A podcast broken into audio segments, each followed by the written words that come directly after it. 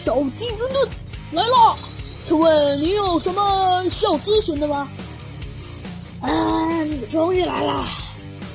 呃，小飞机，我倒没什么，就是这有些案子。嗯，你是丢失了一些钱？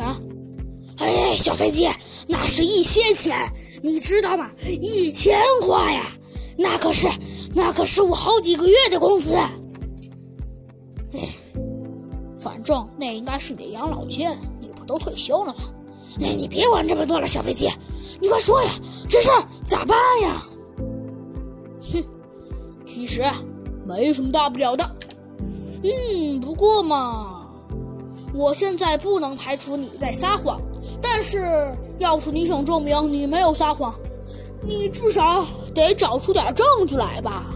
老山羊心想：“哼，这只小肥鸡说的也挺对。”但是他左想右想，却都没想出来什么证据。忽然，他想到了一些证据，他赶紧说道：“啊，有了，有了，呃，有一个证据，那就是，呃。”我把一个东西放在了保险箱里，呃，那个是当时我们立的合同。说着，只见老山羊就打开了他的保险箱，他左看看右看看，还一直在那儿翻，可是却一无所获。小鸡墩墩等得不耐烦了：“哎呦哎呦，山羊大叔，你还是别找了，让我来吧！”只见小鸡墩墩用他的大肚子把老山羊差点一屁股。坐在地上，老山羊不满的哼了一声：“哼，小飞机，你以后注意点儿。”小鸡墩墩好像没有听见老山羊的话似的，像鼹鼠一样开始疯狂的扒起他保险箱里的东西了。